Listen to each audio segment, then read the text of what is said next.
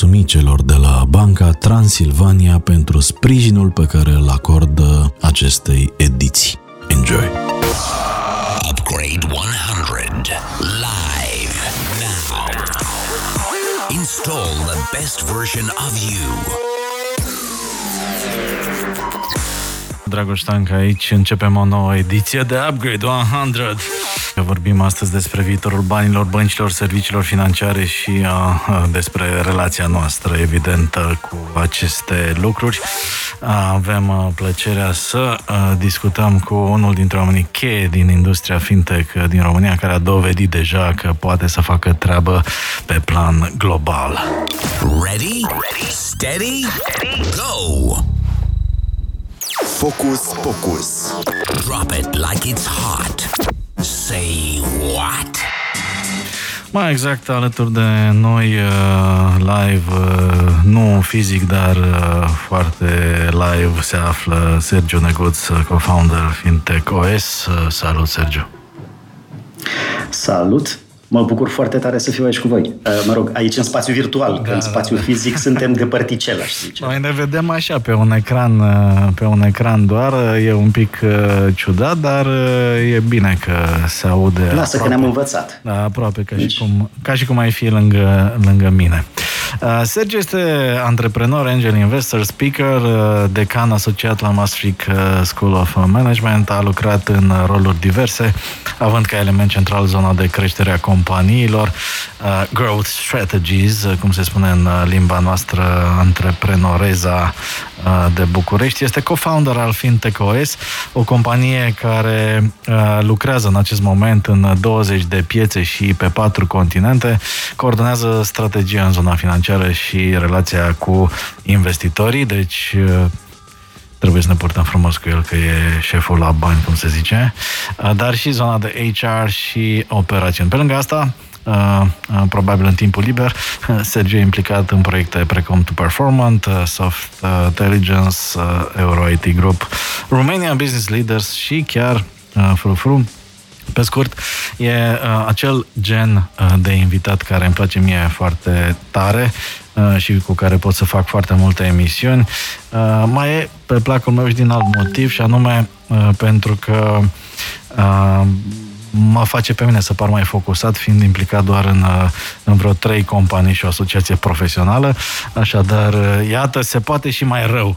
Uh, bine. Să știi că și eu sunt pe drumul cel bun, că am ieșit de la Frufru, am vândut la Unilever anul trecut, deci A, da? bine. Adică putem să ne ocupăm de lucrurile de care chiar ne ocupăm. Bine, te rugăm frumos să actualizăm și pe LinkedIn ca să nu ne inducem în eroare. Da, este, este, sper că este. Sper că este. Noi, noi o dată de expirare, da, pentru că dacă nu e, Cu o dată de expirare, în context cu Frufru, nu știu ce să zic. Bun. Uh, Sergiu, poate cel mai abuzat uh, slide aventurat pe la evenimentele de fintech, inclusiv la festivalul Upgrade 100, unde îți mulțumesc încă o dată și live la radio că ne-ai ajutat de mai multe ori cu knowledge și cu moderarea unor paneluri dificile. Uh, vedem foarte des acel citat din Bill Gates cu banking-ul care e necesar, dar băncile nu prea.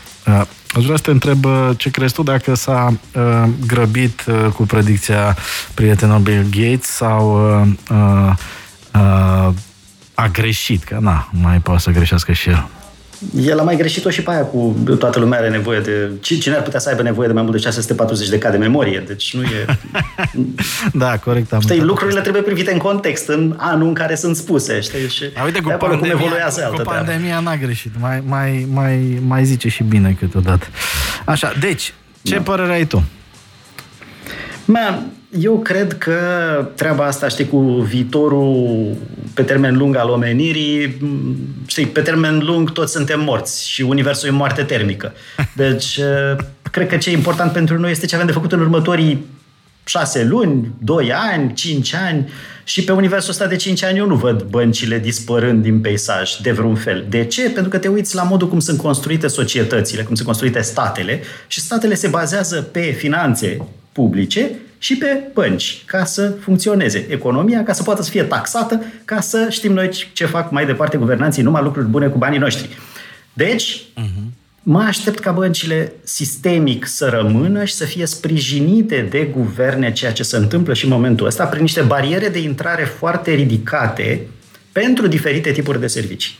Și dacă în zona asta de mobile wallet, de uh, card cu care să faci plata la magazin, pentru micropayments și așa mai departe, sigur că există un major disruption și vedem un val de major disruption, vedem că în zonele un pic mai profunde ale bankingului, când vine vorba de nu mai departe decât, uh, nu știu, Uh, credite ipotecare, când vedem uh, IMM-uri, ca să nu mai vorbesc de sectorul corporate, ca să nu vorbesc de, de operațiuni de trezorerie. Deci sunt o mulțime de, de zone care în momentul ăsta nu sunt disrupted. Știi? Sunt niște jucători care încearcă să se uite la zona asta, dar nu de acolo vine, vine uh, uh, lovitura, ca să zic așa. Iar dacă te uiți la, la peisaj, părerea mea, sinceră, este că uh, da, e posibil pe termen lung, dar pe mine mă interesează în următorii 5 ani ce se întâmplă cu sectorul bancar și o să fie bine mersi aici. Bun, și dacă ai fi uh, în fruntea unei bănci uh, care, să spunem noi, e neapărat uh, o bancă lider uh, sau cel puțin ca percepție din punct de vedere al inovației și al uh, digitalizării relației cu uh, publicul actual, cu clienții actuali. Uh, ce ai face? Uh, care ar fi, nu știu, câteva direcții strategice obligatorii pe care le urma? Așa, cu privirea de uh, mai degrabă da. antreprenor decât de corporatist.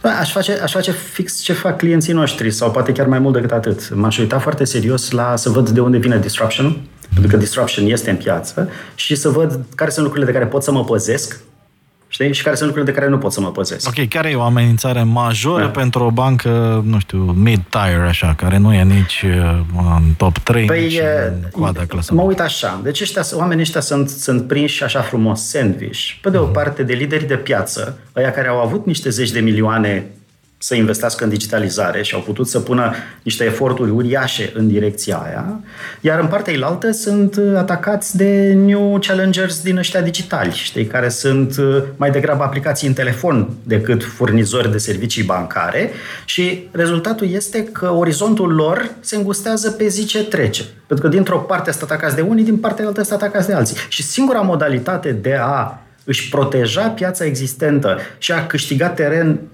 frankly, nu neapărat de la liderii de piață, ci tot de la cei de, de categoria lor, singura modalitate de a face asta este să, să-ți găsești o variantă în care experiența digitală pe care o dai tu clienților tăi și experiența de, să, să fie mai uh, mișto, mai faină, mai utilizabilă, mai consumabilă decât ce face liderul de piață și în același timp mai amplă din punct de vedere al uh, integrării. Da? Pentru că ce înțeleg eu prin integrare este că eu când, când sunt clientul băncii pe persoană fizică, știi? Sau așa, eu am mai multe fațete, adică mă interesează și că fac plăți, mă interesează și că poate am un credit ipotecar, mă interesează și că poate vreau să fac un um, consumer loan din ăsta pe, pe perioadă scurtă, poate vreau și un credit pe termen lung uh, pentru alte lucruri, poate vreau depozite, poate vreau investiții. Deci sunt o mulțime de, de produse bancare, poate vreau asigurări care intră pe canalul de bank insurance.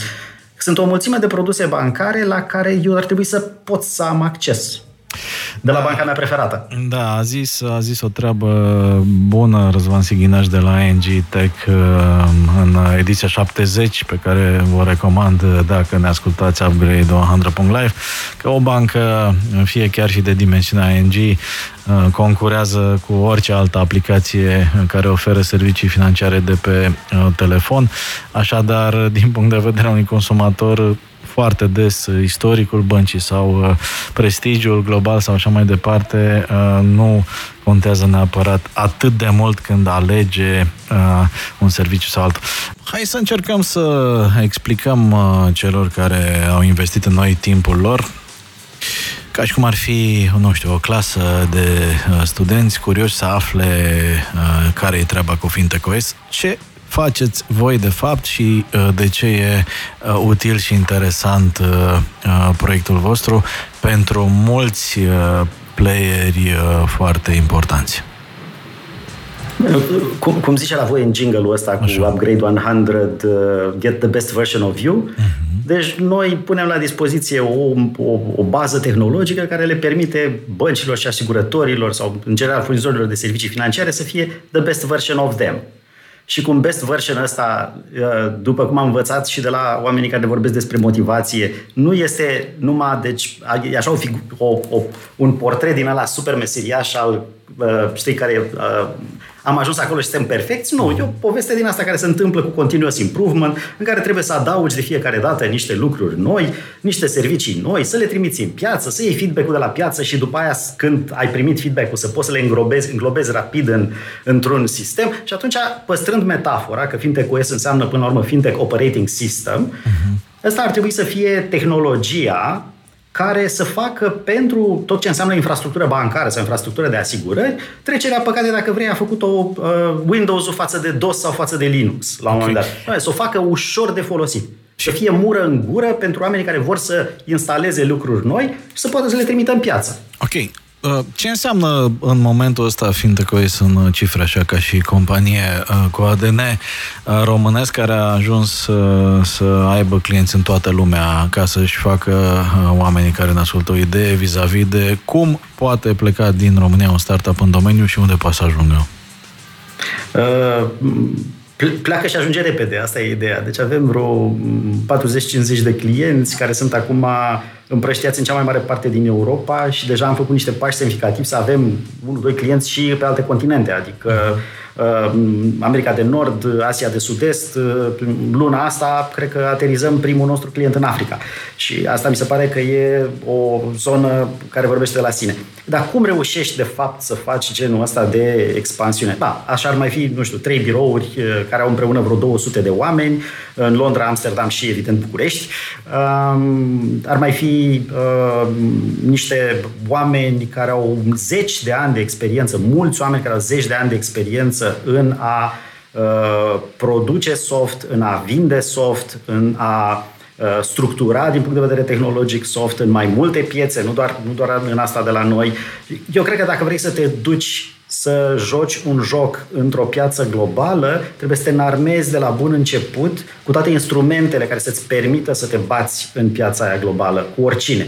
Bun, acum uh, încercând un exercițiu de ăsta total uh, Uh, nerealist, dar uh, așa, de dragul discuției, uh, de a face un pas în afara, fiindcă că este tu fiind și advisor și angel investor și om implicat mult în lumea startup-urilor, cam în ce fază de dezvoltare consider că este fiindcă că este acum versus începuturile și proiecția pe următorii trei ani? Bine, deci noi suntem acum într-o etapă în care avem trei ani vechime. Adică mm-hmm. compania a fost, ca să spunem lucrurile foarte clar.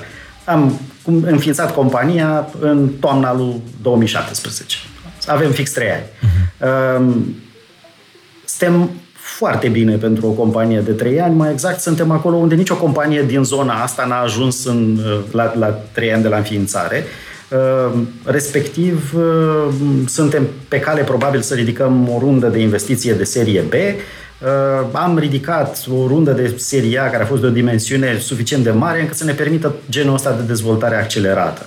Și când spuneam că trebuie să facem ce fac și alții de la case mai mari, fix asta spun, că trebuie să intrăm pe un traseu de dezvoltare în care lucrul se întâmplă cu o anumită viteză și cu o anumită structură, așa cum se face la case mai mari. Și din fericire, România nu mai e așa de la marginea hărții, s-a mutat și ea undeva într-o zonă în care poate să-ți pice ochii pe, pe teritoriul ăsta și atunci am putut să găsim structurile de finanțare care să ne ducă la o rundă de seed, de la o rundă de seed la o rundă de serie A, de la o rundă de serie A la o rundă de serie B acum și probabil în următorii trei ani încă cel puțin o rundă de investiții care să ne facă unic care, care e cea mai uh, mare greutate pe care o, o percepi uh, ca și cofondator? Uh, presupun că poate aberez, mă corectez, că finanțarea nu e neapărat o problemă, sună sexy tot ce faceți voi, aveți un, un business case care evoluează interesant. Uh, dar uh, în uh, expansiunea uh, companiei, ce vă încurcă cel mai tare? Nu știu, lipsa resursei umane calificate suficient de ușor de atras, oameni de vânzări care să bată toată lumea și să, să stabilească întâlniri la cel mai înalt nivel cu instituții financiare care vă interesează. Ce anume vă împiedică să fiți și mai și?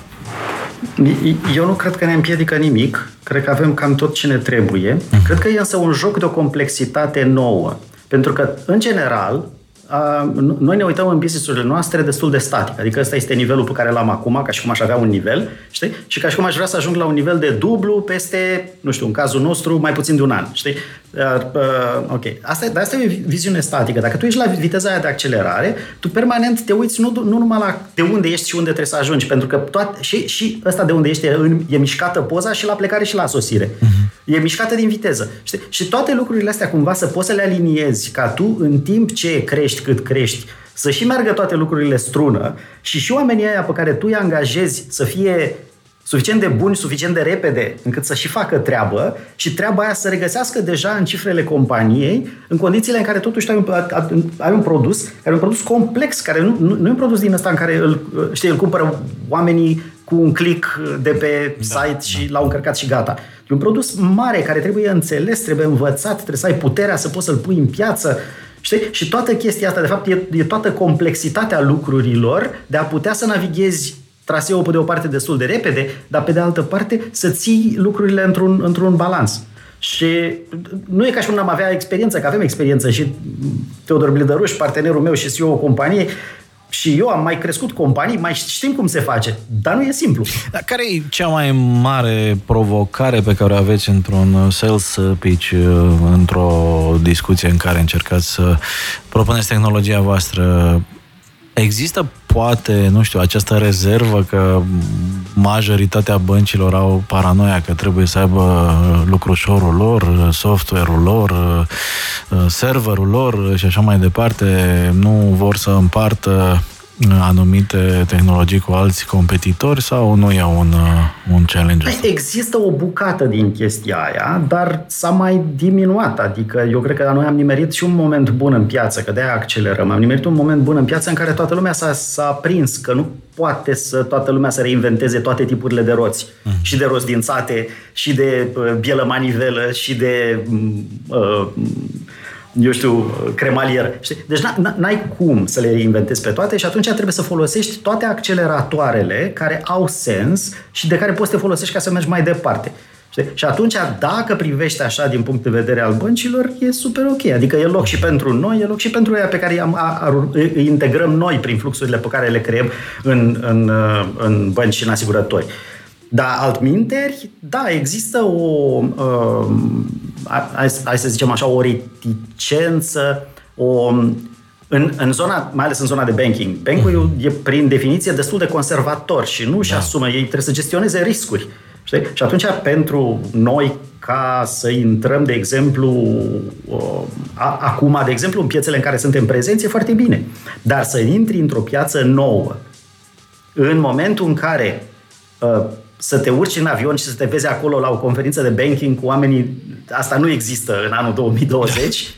Înțelegi? Deci asta, asta, asta este de fapt un, un, o chestie care e complicat de făcut. Trebuie să găsești pe cineva care știe pe cineva și care să face un, un intro de calitate. Sau trebuie să produci niște materiale care vorbesc atât de bine și atât de clar despre ce probleme sunt în piață, încât niște oameni de undeva să le tragă, să le consume și să zică, ah, ce interesant, aș vrea să vorbesc cu voi.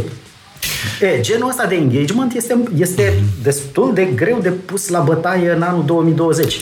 Da, chiar pe voi cum va, cum va afecta pandemia? Majoritatea colegilor din industrie care vând, mă rog, servicii care pot accelera digitalizarea se bucură de o creștere în pandemie. La voi cum e?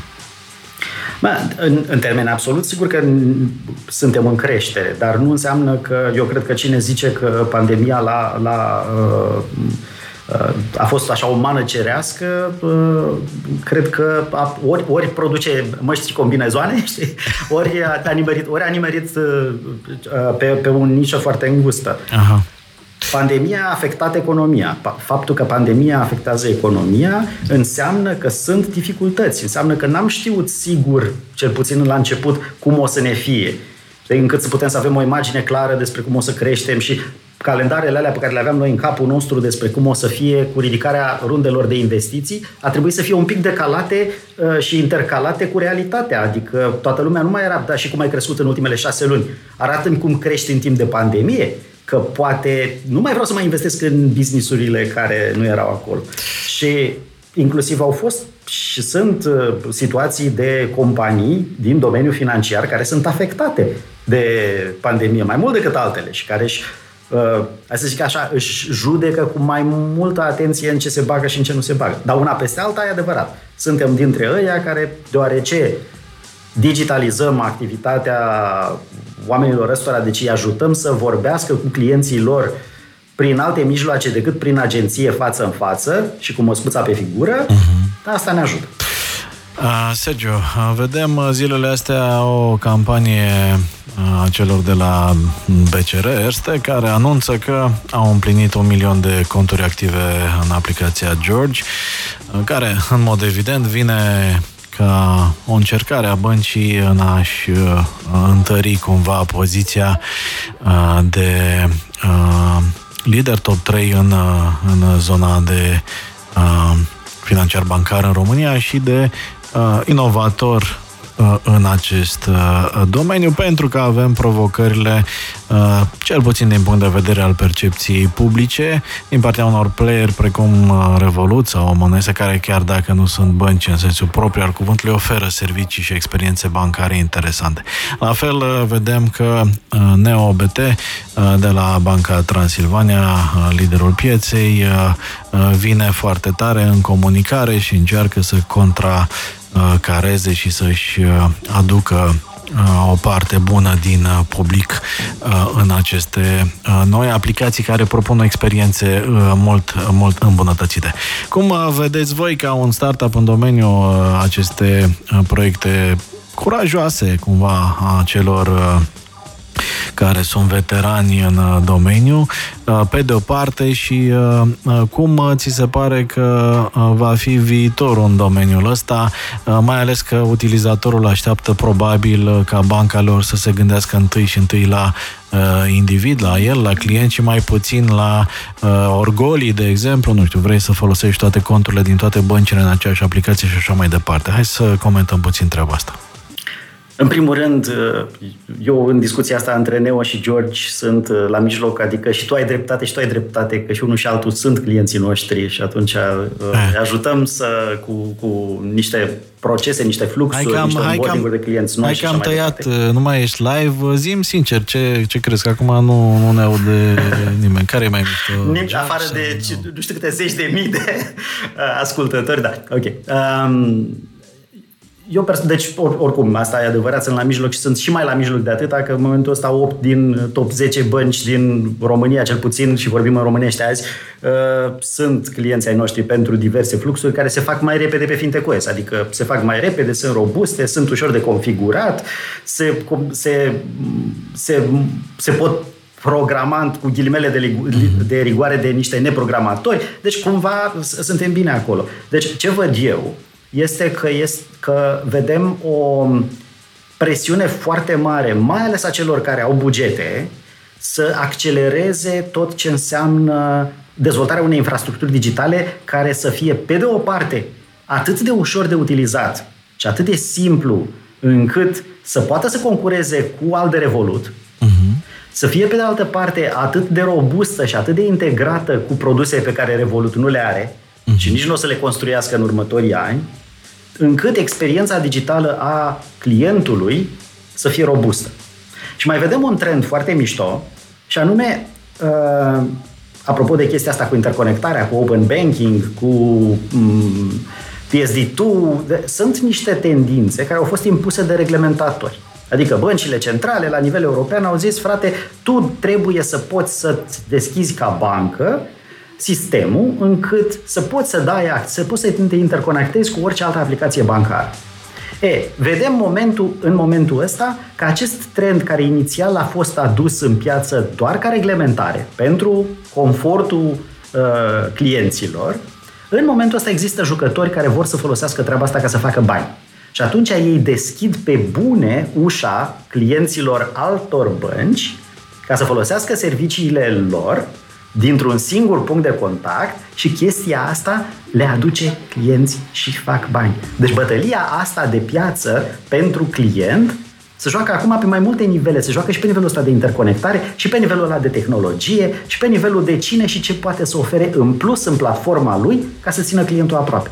Ți se pare fair uh, pentru o bancă care este cumva supusă foarte multor restricții financiare, legale, uh, controle uh, și așa mai departe, să fie cumva judecată um, din punct de vedere al performanței pe picior de egalitate cu zona asta um, foarte fâșneață de tip uh, Monese, Revolut și alții uh, de acest tip, care nu au totuși toate dezavantajele unei entități atât de complexe și de supuse, mă rog, controlelor băncii naționale și așa mai departe.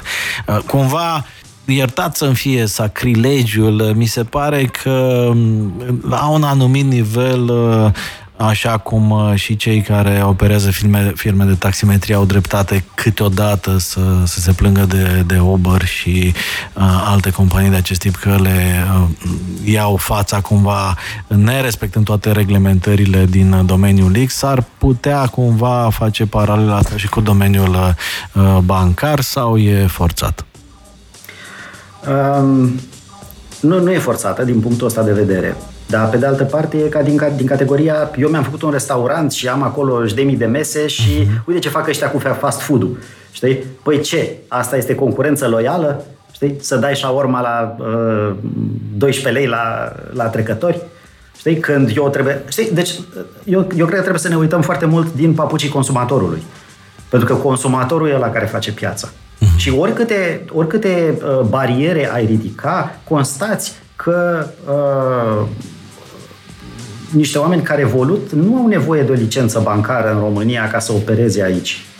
Totuși... Au reușit să-și atragă o bucată de piață uh-huh. departe în, în contextul ăsta. Și atunci dacă tu nu-ți... nu-ți scuză, scuză o secundă. Da, dacă da, tu nu, ca, ca, ca sistem bancar nu ești destul de permisiv pentru operatorii tăi din piața ta încât să poată nu doar să concureze cu ăia care vin din afară, dar să fie în stare să aibă servicii atât de bune exact, încât să le exporte. Exact asta e... Nu sună bine. Exact asta e și punctul meu de vedere. Văd și în, văd și în industria mea și tu ești uh, parte și din uh, tu performance și vezi și tu acolo ce se întâmplă și în piața de, de advertising. E cumva același uh, lucru uh, uh, și în zona de, de media și cam în toate, în toate zonele. Avem următoarea, următoarea formulă, da?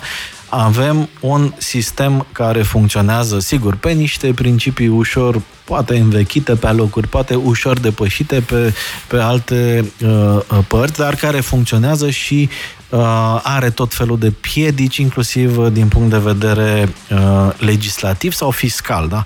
Un exemplu banal, dacă tu vrei să lansezi acum o campanie pe Facebook, vei plăti fără TVA, dacă vrei să o lansezi uh, prin Think Digital, vei plăti plus TVA. Prin urmare, tu, ca și antreprenor, să te gândești de două ori dacă îți dai cu 19% mai mult din punct de vedere cash flow, azi în uh, contul uh, firmei mele, în loc să deschizi direct o, o campanie în uh, Facebook. E un exemplu banal, ușor de înțeles, care arată un avantaj competitiv implicit pentru un player global. Cumva, extrapolând la uh, zona financiar-bancară, există la fel de uh, multe uh, discuții de acest tip.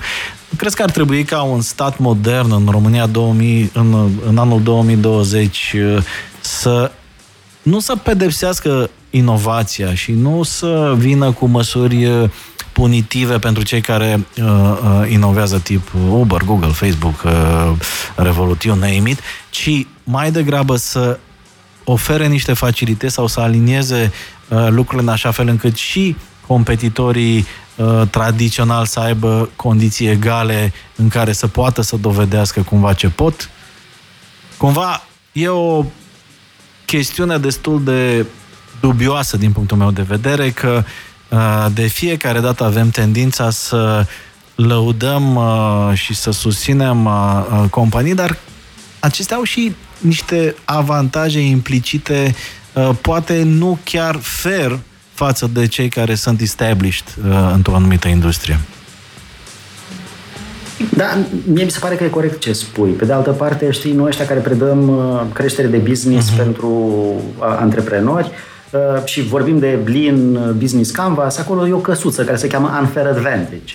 Deci tu trebuie să știi care sunt unfair advantage-urile tale și pe alea, să, pe alea să mizezi ca să te folosești de acele resurse și capabilități de acolo ca să poți să ai o poziție dominantă. Și indiferent de unde m-aș uita, dacă ești o bancă în România cu licență bancară, adică cu o bază de clienți Ăsta este un unfair advantage din punctul ăla de vedere. Dacă ești un new entrant care nu este supus acestor reglementări și așa mai departe, ăsta este alt unfair advantage. Okay. Până la urmă, bătălia de, de asta, concurența în piață este între uh, avantajele unfair ale fiecăruia și fiecare cum e în stare să și le valorifice. Și dacă tu ești reglementatorul pieței, din punctul meu de vedere, ai o misiune dincolo de misiunea pe termen scurt în care, hai să zicem, că poți să îngrădești într-un fel accesul Uh, consumatorilor la servicii pentru o perioadă scurtă de timp, încât să le dai spațiu oamenilor ăstora să se adapteze, dar în egală măsură trebuie să îi împingi de la spate să se adapteze. Pentru că pe termen lung nu te poate proteja nimic de, de, de schimbarea tehnologică. Nu ai cum să te ascunzi într-o grotă de peșteră și să zici că în peștera noastră toate serviciile o să fie cum erau cu 50 de ani. Nu există treaba asta. Da. Singura modalitate reală este să găsești acele reglementări care ajută pe bune Uh, jucătorii naționali, ăia care, mă rog, fac aici ecosistemul, ăia care plătesc aici taxe, care angajează aici oameni și așa mai departe, să participe la jocul ăsta. Întotdeauna și până la urmă, noi, noi când facem treaba asta, deci noi, noi ca furnizori de tehnologie, fix asta facem. Găsim dar din un alt punct de vedere, din punct de vedere de piață, punem și noi un produs pe masă, o tehnologie pe masă și zicem, păi luați de aici și folosiți chestia asta că așa vă adaptați mai repede da. și cu costuri mai mici. Mie, mie întotdeauna mi s-a părut și întotdeauna când am mai fost întrebat că na, am ajuns în ipostaza în care am destul de mulți colegi, foști prieteni care au ajuns în poziții cheie și chiar cu pixul în mână să mai scrie câte o lege. Eu spun același lucru. Niciodată nu cred că trebuie sancționată performanța. În schimb, cred că trebuie creat cadrul Uh, de a uh, avea condiții competitive egale. Uh, dacă un player global are un avantaj, ar fi logica în acea industrie să se ofere același avantaj întregii industrii, nu să fie pedepsit cel care uh, arată că performează uh, nu doar datorită acelor avantaje. Se aplică în toate industriile, de la uh, travel cu Airbnb, la taximetrie cu Uber, la advertising cu Google și Facebook și uh, cu siguranță și în zona financiar-bancară cu Revolut în companii. Bun, apropo de uh, treaba asta, sunt foarte curios cum uh, vezi tu posibilă amenințarea celor din Big Tech uh, versus instituții financiar-bancare și de asigurări uh, cumva tradiționale? Este cumva uh, de bun simț uh, și dovedit că la un moment dat când uh, uh, va fi suficient de interesantă această zonă, uh, un Apple, un Tencent, un Google, un Microsoft, un Alibaba, un Facebook, cineva va dori să, uh, să intre cumva mai serios și să poate uh, concureze uh, chiar și aplicațiile de tip uh, uh Monese Revolut în Staff, dar și poate uh, uh, bănci tradiționale uh, și așa uh, mai departe. Cum uh, vezi tu potențiala amenințare a celor din Big, Big Tech versus uh, uh, o, uh, un disruption eventual în zona uh, bancară. Am văzut că Facebook a bâșbuit-o puțin cu Libra, uh, dar nu e timpul pierdut. Ce zici? Eu, eu mă bucur de, de toate lucrurile astea care se întâmplă și de toate tendințele astea. Adică e absolut evident că pentru Facebook, din considerente de privacy, o să le fie mai, un pic mai greu să lanseze ceva și a trebuit să o bâșbăiască un pic cu, cu Libra. Uh, Ali, Apple Pay, pe de altă parte, funcționează foarte bine. Amazon probabil că o să introducă servicii financiare destul de curând. Uh-huh. Știi? Deci uh, Google, Google Pay iarăși e acolo. Deci dacă ne uităm un pic la ce se întâmplă în, uh, în lume, e clar că tendința asta există. Și mai rău decât atât, cea mai mare instituție financiară din lume în momentul ăsta este Ant Financial. Este grupul care include uh, Alipay, al lui Alibaba. Okay. Uh, și chestia asta se întâmplă. Că vedem acum că sunt, e întârziat IPO-ul lor cu câteva zile în China și urmărim ce se întâmplă din punctul ăsta de vedere și vedem care este nivelul de răspuns mult mai reglementat și mult mai conservator al jucătorilor americani, dacă mă uit la ce se întâmplă aici, e clar că pe o filieră sau pe alta, depinde de, iarăși, de, de, de, de cum sunt sprijiniți sau blocați să facă treaba asta. Știi? Pe o filieră sau pe alta, accesul la niște operatori globali de uh, servicii financiare, accesul de retail la niște operatori globali de servicii financiare, e o chestiune care ne va implica pe toți în perioada următoare, într-o perioadă destul de scurtă.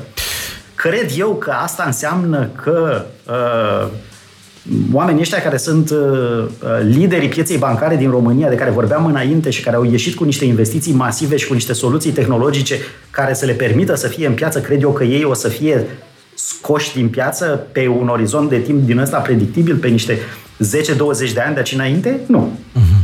Sunt convins, pentru că e. Deci, oamenii nu caută, caută doar pentru anumite tipuri de servicii uh, în momentul ăsta, uh, hai să zicem, bucuria asta auz, auzabilității și hop-on, hop-off de pe o aplicație pe alta, țaca-paca, pentru niște sume mici, dar atunci când îți iei un credit ipotecar, hai să dau un exemplu de genul ăsta, și vrei, și vrei să faci un commitment pentru niște servicii pe o perioadă mai lungă de timp, eu cred că nu te uiți la uh, jucători. Eu cred că vrei o bancă. Știi, din aia care e reglementată era, în piață era, și care să te protejeze. Era un studiu în state care întreba uh, consumatorul dacă uh, Google, Facebook uh, și alți player Amazon, nu mai știu exact cine era listat, dacă ar deschide o bancă, dacă ar avea încredere și procente semnificative Uh, de oameni, uh, nu am statistica în față, dar uh, știu că erau procente semnificative care spuneau că ar avea încredere într-o bancă lansată de un, de un big tech. Poate că e de văzut. Pe de altă parte, dacă stăm să ne uităm la lecțiile pe care le-am văzut în alte industrii, eu ridic un semn uh, de întrebare și ridic și o sprânceană când văd, uh, de exemplu, campaniile masive făcute uh, de bănci pentru Apple Pay și mă întreb dacă nu cumva e o strategie de tip cal troian prin care la un moment dat Um, um, băncile promovând Apple Pay își sapă puțin groapa singure pentru un eventual Apple Bank uh, or something. Văd uh, Telecomul care împinge uh, în disperare uneori campanii de tipul trafic gratuit în WhatsApp și mă întreb dacă nu cumva la un moment dat WhatsApp, având în vedere că tot mai multe apeluri vocale se, se fac prin, prin wireless și prin WhatsApp și sar, deci orice fel de venituri pentru Telecom n-ar putea să fie iarăși o strategie destul de periculoasă. De ce? Pentru că în industria din care vin eu, și anume în media, s-a întâmplat același lucru acum 10-15 ani. Toată lumea a încurajat uh, uh, consumul uh, isteric de Facebook. Hai, uh, mergeți pe pagina noastră, aveți toate articolele noastre acolo. Au fost inclusiv publicații respectabile care au publicat ediții dedicate pentru social media, cu conținut exclusiv în social media și emisiuni pe YouTube și așa mai departe. Și iată, după 15 ani, ne uităm cum Facebook și Google iau 85 5% din banii de pe piață și restul să zbată în clickbait, uh, fake news și compromisuri care mai de care mai dubioase ca să continue să uh, funcționeze. Auzi, dar știu că ești un pericol aici? Încerc să eu de... fac uh, discuția mai interesantă, știi cum e, na, că aici în media, Dom'le, deci chiar dacă o fac ca, am ajuns să o fac ca și un hobby, tot da, sunt stresat că poate o să fiu concediat că nu fac audiență, știi? A, da, da? Deci, Chiar dacă e pro bono, tot mi-e frică să nu... tot o facem. Tot o facem până la capăt. Păi, eu cred, eu, eu, eu, eu, sunt, eu cred că sunt născut în oala cu optimism, știi? Așa, și bravo. când uh, vine câte o chestie din asta și zic, da, ok, bun, și ce, ce vrei să faci? Că dacă Că tu trebuie totdeauna, dacă vrei să fii într-o poziție de piață, trebuie să integrezi, trebuie să comunici și să, să te apuci de o bucată din value chain pe care să ți-o însușești. Da? Că okay. doar nu ne apucam să ne facem noi, uh, uh, cum, cum se cheamă, social media românesc. Știi? Uh, uh, Vezi că ne, ascult, ne, ascult, de față. Ne, ascultă, ne ascultă domnul Călim Fusu cu a lui, cu a lui uh, Neogen uh, și el a încercat săracul să facă un Facebook, dar na, n-a prea păi el a încercat, dar problema e că la un moment dat, astea sunt din aia de the winner takes it all. Dar ce înseamnă că takes it all? Înseamnă că takes something și după aia sunt, creează un marketplace în care se întâmplă niște lucruri. Știi?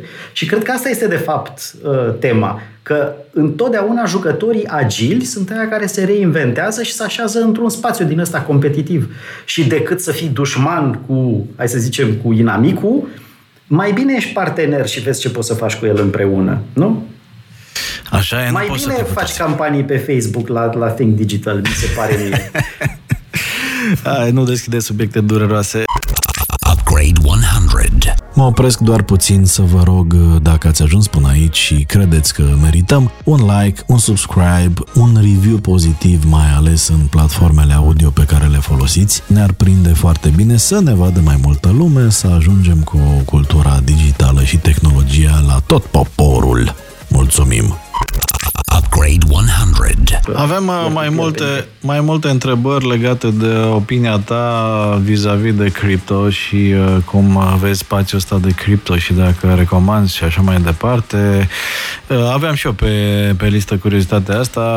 Am senzația că atunci când vorbesc cu un uh, bancher despre cryptocurrencies e ca și cum aș vorbi cu un preot despre uh, inexistența lui Dumnezeu. Așa se schimbă subiectul cu o cu o viteză uluitoare. Cum uh, vezi tu zona asta? Testezi? Ai cripto? Nu ai încredere? Ai încredere? Recomanzi? Nu recomanzi? Mai, uh, aș face aici o mică diferență mm. între ce înseamnă, nu știu, blockchain ca tehnologie și ce înseamnă cryptocurrencies, Da, care evident, sunt evident, o da. poveste din, uh, de, uh, hai să zicem, singura poveste care a prins pe tehnologia blockchain și chiar și asta a avut un recul semnificativ acum vreo 2-3 ani.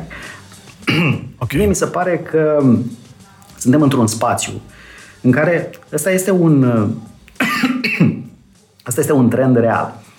Dar nu există nimic, niciun compelling evidence care să spună, nicio chestie absolut convingătoare care să spună da, cu toții, sistemul mainstream, băncile astea mari cu care operăm noi, o să migreze în direcția aia și o să poți să-ți faci depozite la uh, BCR, cum îți faci în pounds, să-ți faci în uh, orice cryptocurrency de genul ăsta și să meargă.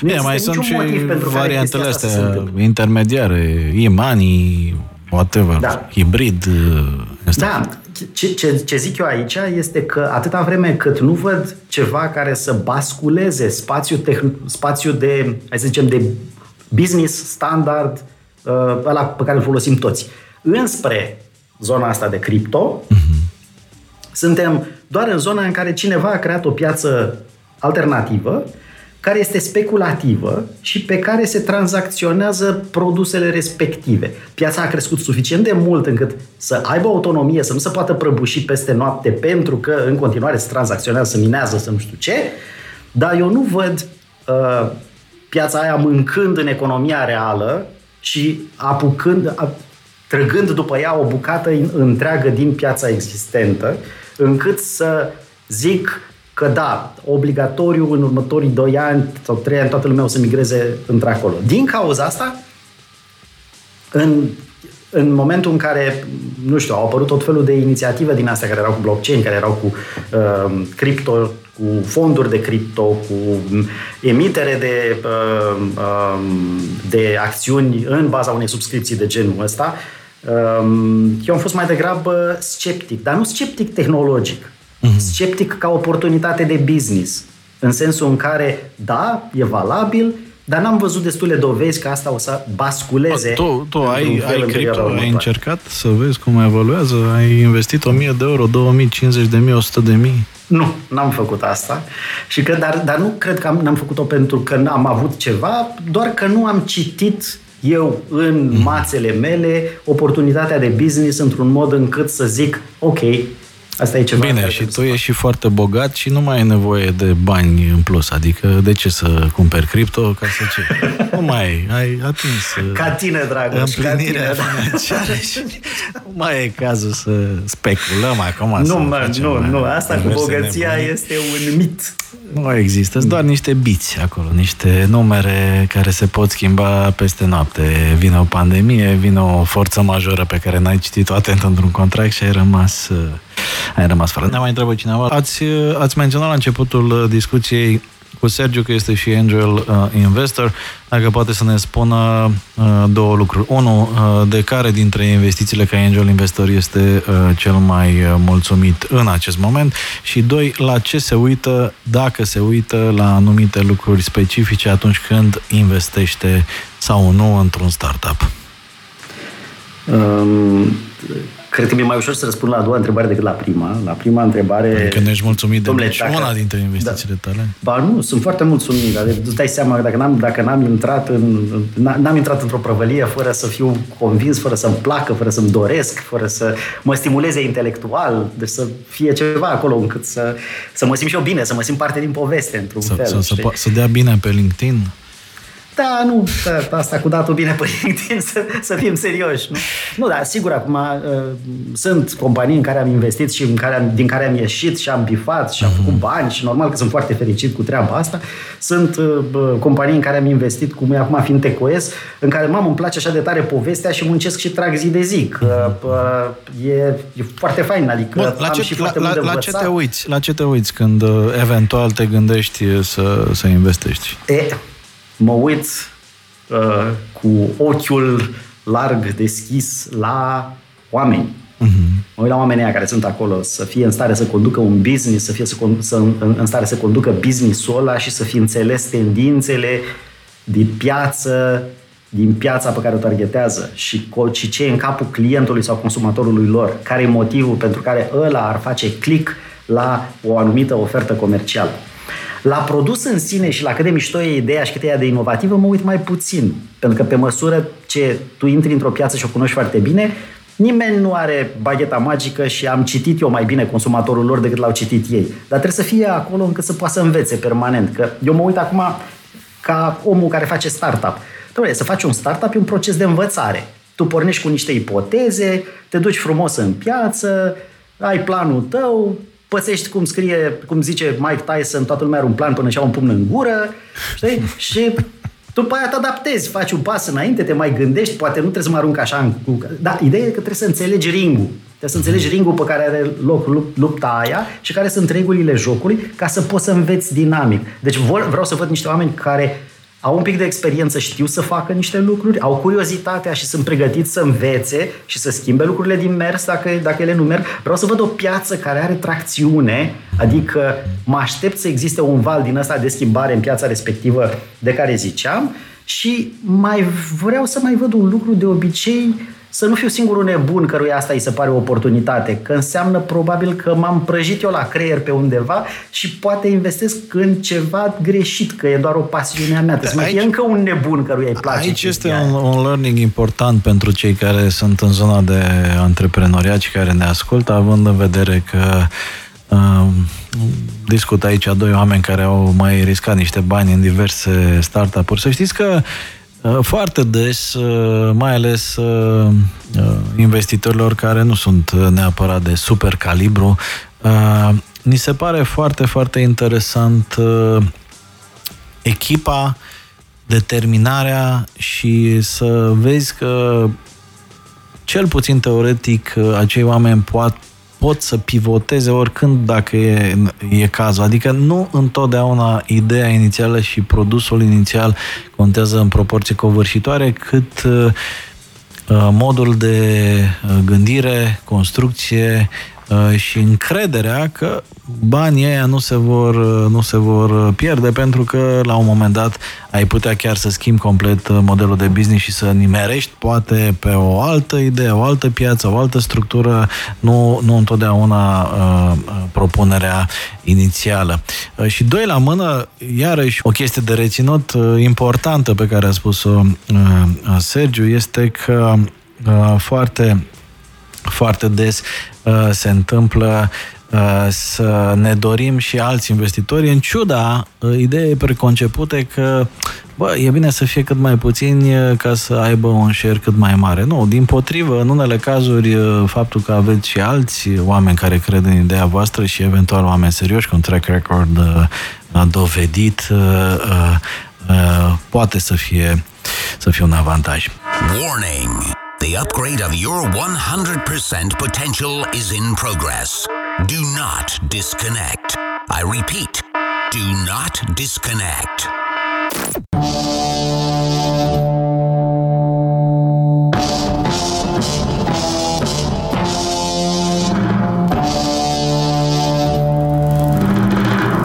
Cardul bancar Radio Guerilla Acum și fără Cardul bancar.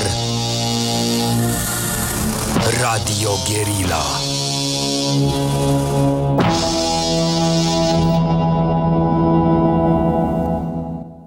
10% reducere instant în peste 350 de avamposturi Radio Guerilla pentru toți cei care și-au uitat cardul bancar Radio Guerilla acasă sau preferă să folosească telefonul sau smartwatch-ul, bineînțeles. Valabil pentru iOS și Android. Cardul bancar Radio Guerilla. Acum și fără cardul bancar Radio Guerilla. Doar cu telefonul.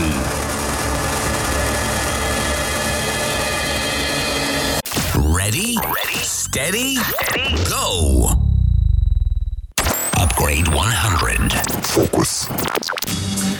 Vorbeam de inovație, vorbeam de disruption, vorbeam de modul în care, iată, serviciile financiar bancare răsar uh, unde te aștepți uneori mai puțin și chiar uh, mi se pare un exemplu foarte edificator și interesant uh, ce au făcut colegii uh, de la Radio Guerilla cu cardul bancar Radio Guerilla emis în parteneriat cu cei de la Libra, unde puteți să beneficiați de reduceri interesante la avamposturile Radio Guerilla, și anume locațiile partenere ale radioului. Iată cum o companie de media independentă a ajuns să lanseze cumva un serviciu uh, financiar bancar, cumva, pentru că e nevoie de uh, creativitate, de inovație și de uh, mult curaj ca să te uh, evidențiezi în uh, lumea asta tot mai tot mai provocatoare și tot mai nebună.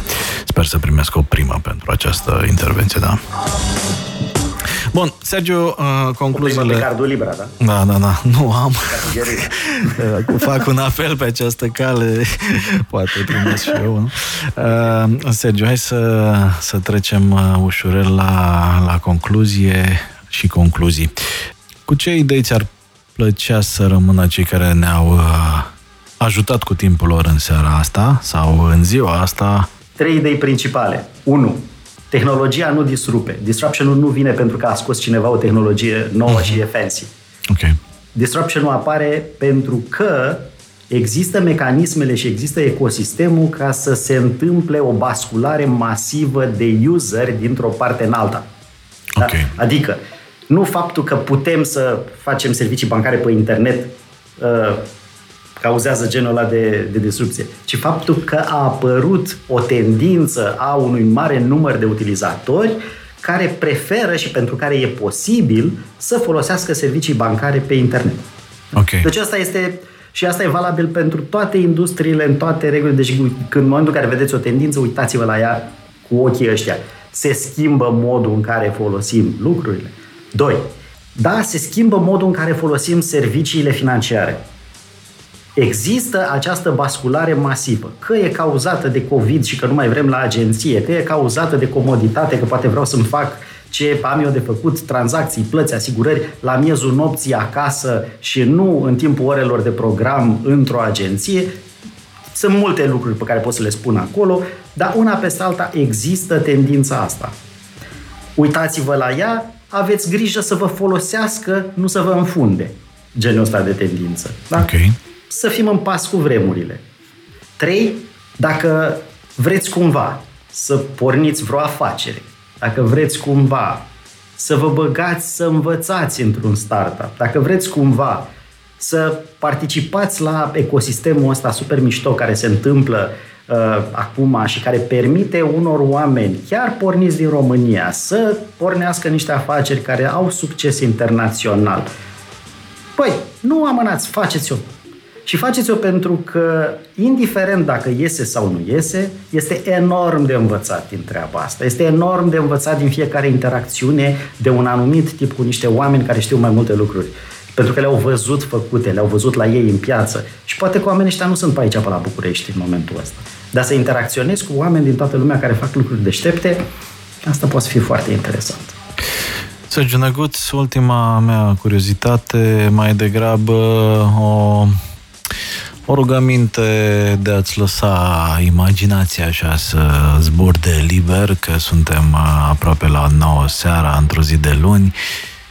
Hai să, hai să ne imaginăm că au trecut 10 sau 15 ani și că um, suntem într-o zi oarecare de noiembrie în care interacționăm cu banca noastră, dacă o să mai existe bănci până atunci, cu cardul nostru, dacă o să mai existe cardul până atunci, cu serviciile financiare, dacă se vor mai numi așa.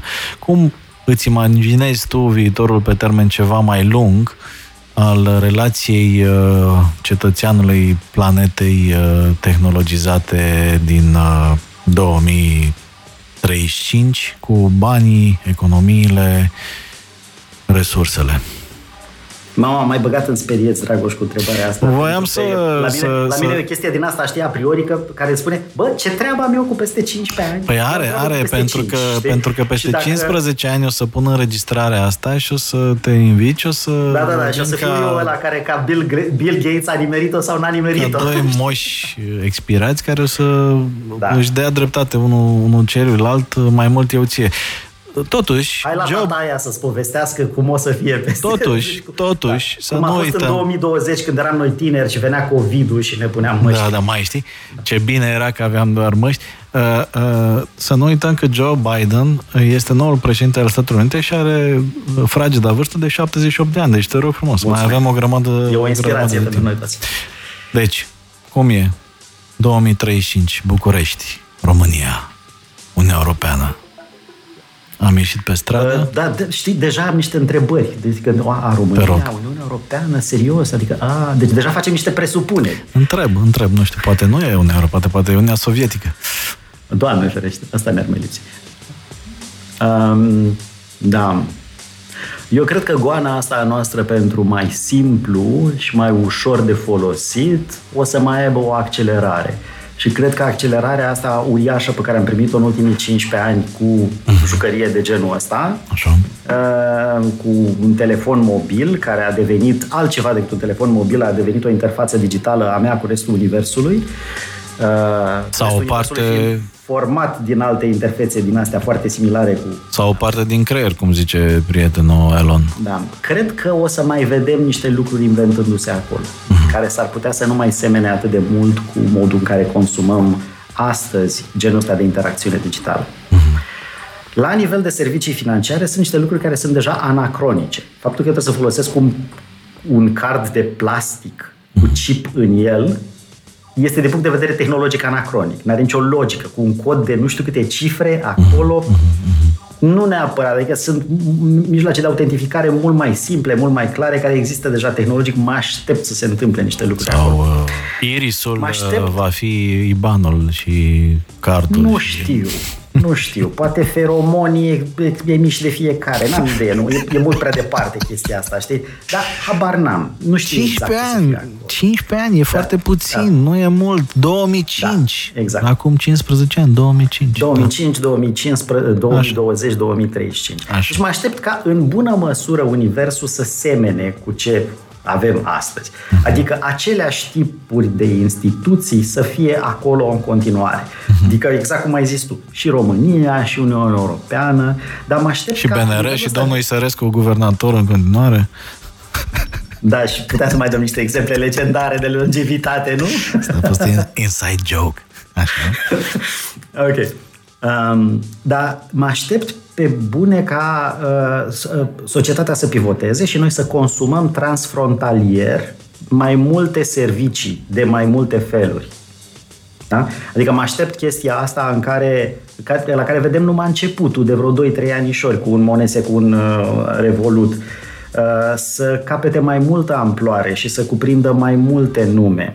Și mă aștept ca bătălia asta de engagement digital să se mute undeva mai jos, adică nu doar în interfața asta frumoasă pe care o folosim toți, ci să înceapă să fie despre integrarea serviciilor și despre, pe de o parte, facilitare la punct de acces, adică ce pot eu să consum prin punctul de acces, înțeleg încă o dată, interfața mea digitală cu restul universului, astăzi asta este telefonul mobil. Uh, deci, pe de o parte, integrare la punctul de acces a mai multor servicii folosite de la mai mulți furnizori, pe de altă parte, automatizarea fluxurilor și comunicării între aceste tipuri de servicii.